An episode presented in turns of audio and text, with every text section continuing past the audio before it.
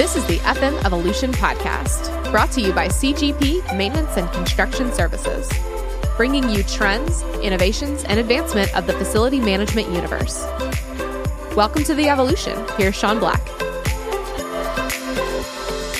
What's up, guys? It's Sean Black and FM Evolution, and welcome to episode 17.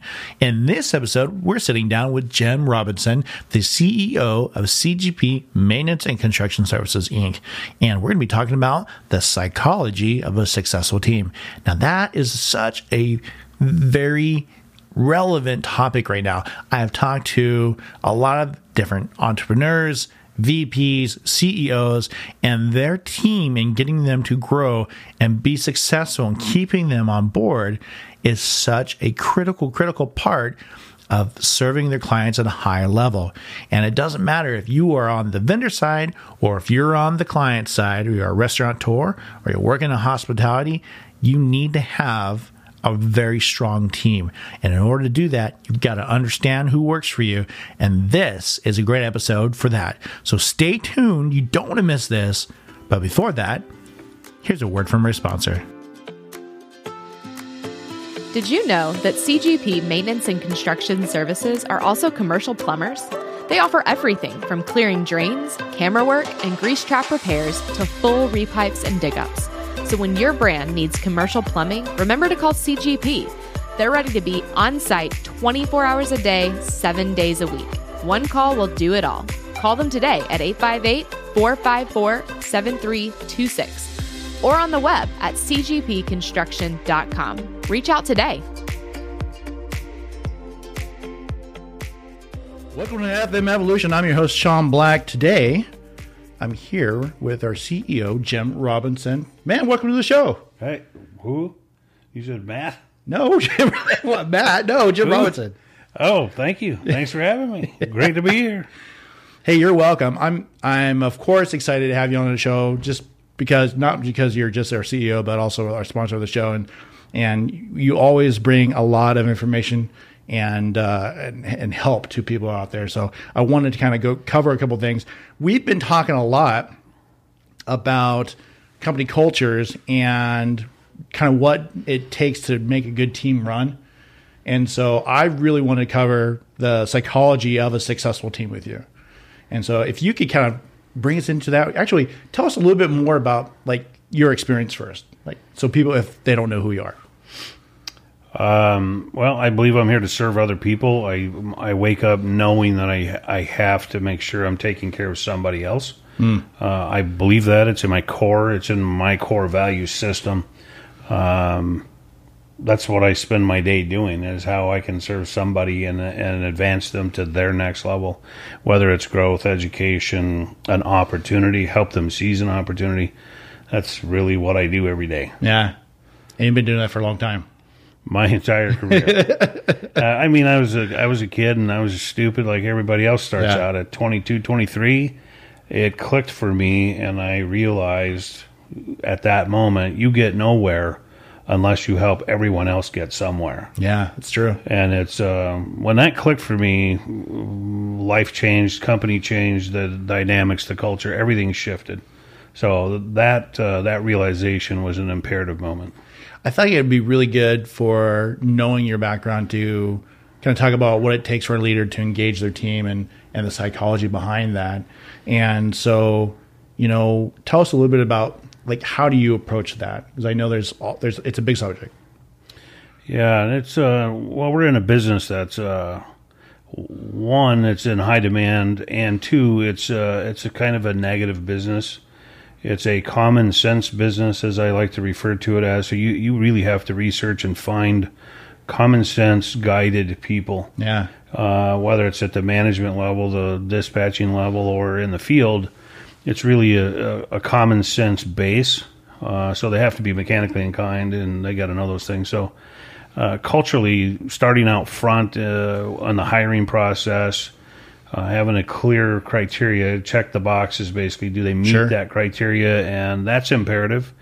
If they meet those boxes and they check the boxes, and you do all the, everything you can possibly do to investigate and find out who they are, sit down and have what I like to refer to as a very unorthodox interview process. Yes, I remember. I've I've always done it that way because I think that you can get people to open up. The dialogue is vastly different versus a very structured, rigid system. Yeah. Yes, there's a place for some of the, the, the rigidity and how you how you go through that, but it's important that you simply meet with them, have a have an open conversation. As you know, we do second conversations or second interviews usually at a coffee house Yep. and it's really an unorthodox way but we need to meet the people we believe in family first we want you to be part of our family when you come here.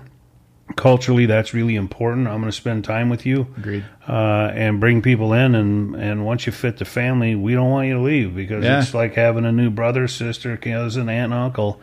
Once you get in we want you to be in. Crazy cousin. crazy cousin.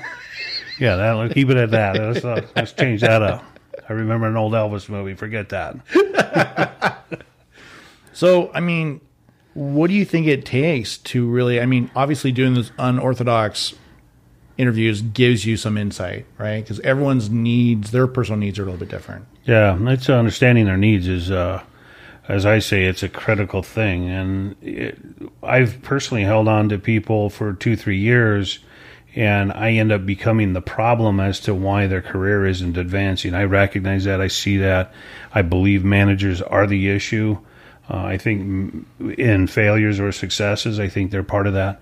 Yeah, a big part of that. I think it's important to insta- understand the needs of the individual, and there's Yeah. no two alike. Yep. Um, True. If you look at their needs, you know, what do they truly, what do they really need? It, it could be as simply giving them 50 bucks on a Friday cash. Here, go have a nice, you know, Yeah. steak dinner. Heck yeah. It's, it can be super simple like that and you can connect with them and meet their needs. Uh, I always say there's, there's usually an opportunity and it happens. It's not something that you look at or target or focus on, but there's an emotional opportunity to connect to an employee at whatever level, whatever thing happens to come up. But you've got to be very, you got to be very in tune with that, and you've got to see when that's happening. You have to go all in. You have to be there to support them. As a leader of the company, you have to know everybody that's on your team, and you have to learn those needs. And there is no two alike. I read a great book one time uh, by Jack Welch, and he was very clear about getting underneath the skin of your employees and really getting to know them. But that's not the easiest thing to do all the time, right?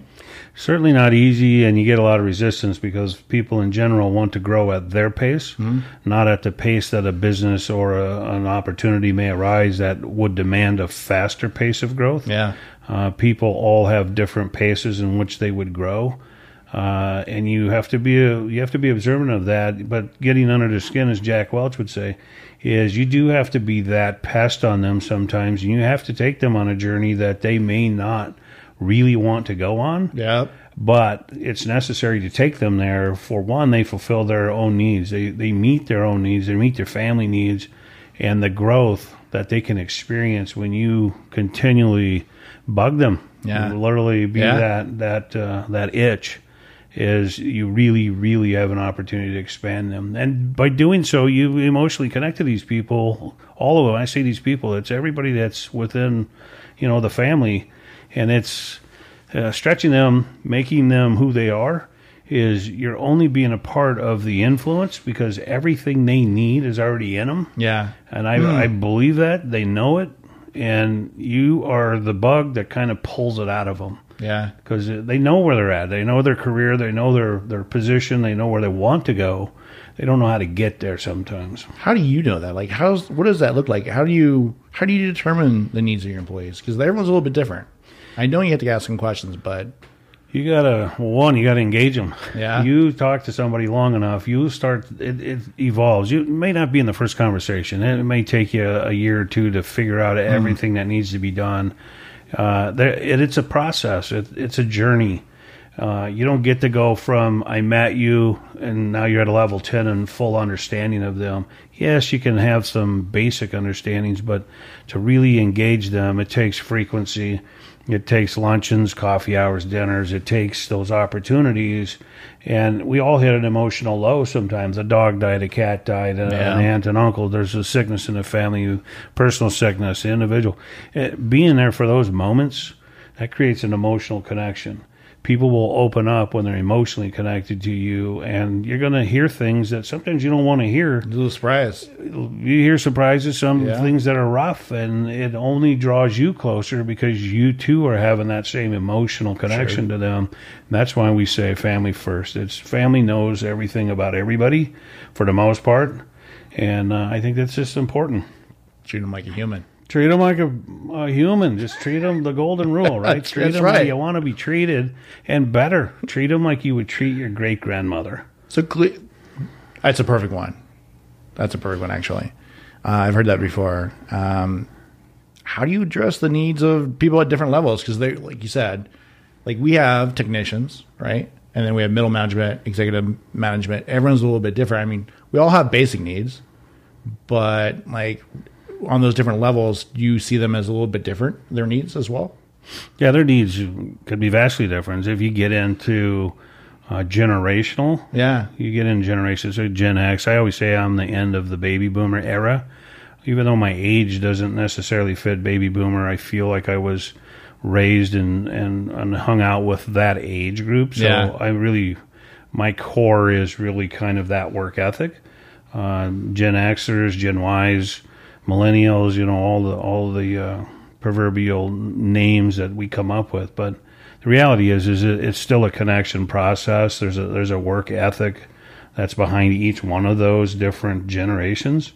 Uh, figuring that out, um, the biggest hot thing has been the millennial. Right? And that keeps coming up a lot. People are talking about that. Yeah, it's the generation me or Generation, generation, you know, millennial, whatever you want to paraphrase or call that. But it it's really some people go into they're not going to work. And that's simply not a not reality. true, It's not a. It's, it's just such a fallacy to actually believe that or even make that statement. I think that millennials work in a more creative way. Um, they want to work less, so they get more creative and they do more in a, in a shorter period of time in some cases. But they need to be led on that path. They need to be inspired to follow that path, and they need they need more downtime. Uh, as opposed to somebody that's a workaholic by nature, as myself, baby Sure. boomer era. Um, I believe that that's in my core. I can work 15, 16 hours a day. It's kind of nothing. You won't get millennials to do that at a, at a very effective level. They need to remain connected. Social media wise, they have to be connected. Uh, you deprive that and you literally destroy them in their actual career path. It's kind of a, kind of a weird journey, but they, they're creative mindsets. They're actually more creative than we of the baby boomer Yeah. era uh, and they see things very differently in a career path. But I think if you support that, they they start on fire. They literally become amazing. I feel like I mean I I know we are we're obligated to. You know, like my generation created those millennials. Yeah. The Gen Xers. We created those millennials. Yes. We have now we can't just sit back and go, ah crap. You Yeah. know, we, we have to do something about it. We have to lead them. Yeah, I, I like to say too that you know if you look at the horseshoe of life, if you you know the birth and the death, everybody goes on that same pattern. Yeah. is I like to say that the millennials are actually changing us. Uh, the, Sure. the, the millennials, the Gen Xers of today, the Gen Ys, is they're actually shifting the older generation into a better belief system and expanding how we see things, uh, which I think is imperative to business. You got to remain playful and youthful if you're going to succeed in business If you are going to succeed, I think that's critical. it, it's imperative. And so I, I think having that opportunity with those people around us, those people being the millennials or others, is it, it, it reverts back to us. We're not truly expanding them. We're giving them a platform to expand, and they actually expand us. we often talk about the six human basic needs, right? And going through and kind of comparing Gen Xers. I mean, everyone's needs are different. It just it just is, and I don't think you can really group them all together and say, "Hey, millennials, you know, need certainty more than anything else in their lives." You know, I don't think it's fair. But knowing that the groups are different and just getting in there, it's it's got to be a challenge to be able to mold and lead those people individually too. Just knowing those needs, understanding them. Well, understanding business, one thing in business that you must provide as a leader or even a management role is you have to provide a very secure, very certain path forward. And the clarity in, in role, the clarity positionally, what their what what the expectations are, adds that security. It it adds that certainty and that path forward. Everybody wants to add certainty, whether it's a roller coaster, it's a it's a car ride or motorcycle ride down the highway at 100. It's you're still looking for a level of certainty. We all have the ability to add that. We add certainty in really uncertain situations, and that smooths it out and it helps us get through that next hurdle. Uh, understanding that millennials, if we stereotype millennial, they're they're not looking for certainty at all. They No. they're actually the opposite. They actually like the journey. They like the adventure. That's true, I think. And the critical ki- thing is is significance. They really want to be significant in their space, and it doesn't matter positionally. They still need to be very significant. And there's ways you can engage them for that. You can ask them to speak, you can ask them to teach, you can ask them to create. And if they're doing that, they feel significant, and that certainly will add certainty to them. Exactly. And I it changes. That's key, right? Is understanding that process will be able to get the best out of them for them, you know, to really help them grow and develop, giving them the certificates to help them drive and Yeah, for forward. sure. You got to keep everybody, including ourselves, you got to keep that sweet spot, not complacency, but a little bit of uncertainty. What's next? Hmm. The roller coaster ride of business is volatile some days. Some days it's very peaceful. That's the journey that I set out on 35 years ago, creating this business. Is I enjoyed the roller coaster. I enjoyed the rush, the hunt, the ability to solve problems uh, be able to get into a facility and figure out why. Why is one side of the building settling? Why is the other side not? Why is the plumbing leaking? Why is it electrical problem? You know, figuring those things out. Yeah. that's the that's the magic hunt in business for me, and we put a business around that model. What do you think- Common sense business. What do you think is your biggest with you know being a leader and and managing the psychology of a, of a successful team? What is your biggest challenge in doing that? Biggest challenge. the biggest challenge is that mirror that I have to look in every day. Okay, yeah, Uh, I'm the biggest challenge I have. It's uh, my leadership responsibility is to engage people and figure out how they how they go or how they work, how they move forward. And I have to look in that mirror several times a day in some cases because frustration comes up. that I'm not getting what I need from somebody, or the client may not get exactly what they need. It's the mirror approach. We use that term around here a lot. It's uh, when we have a failure, we got to look in the mirror, and I have to do that every morning before I get started. What do I have to shift? What do I have to change to engage Mary, Susie, Johnny for the day?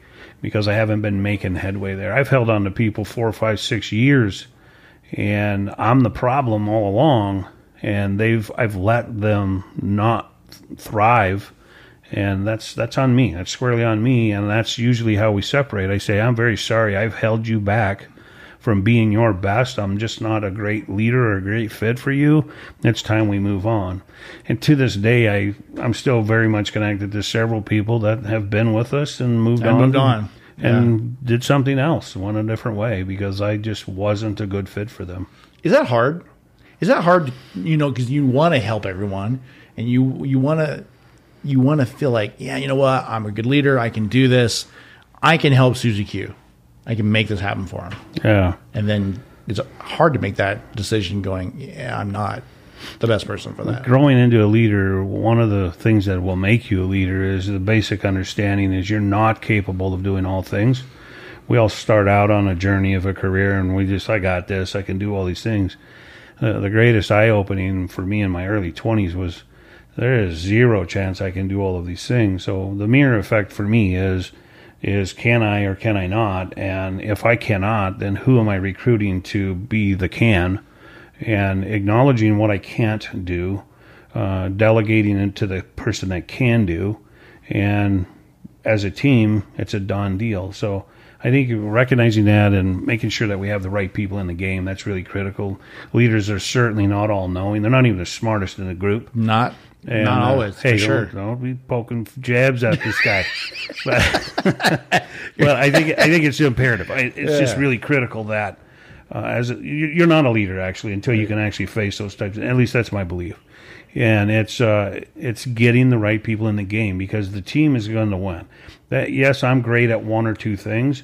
Other people are great at one or two things, but as a as a team, As a we're team. great at ten or fifteen things, and that's that's true leadership, inspiring those other people to actually be their best. I think that's key.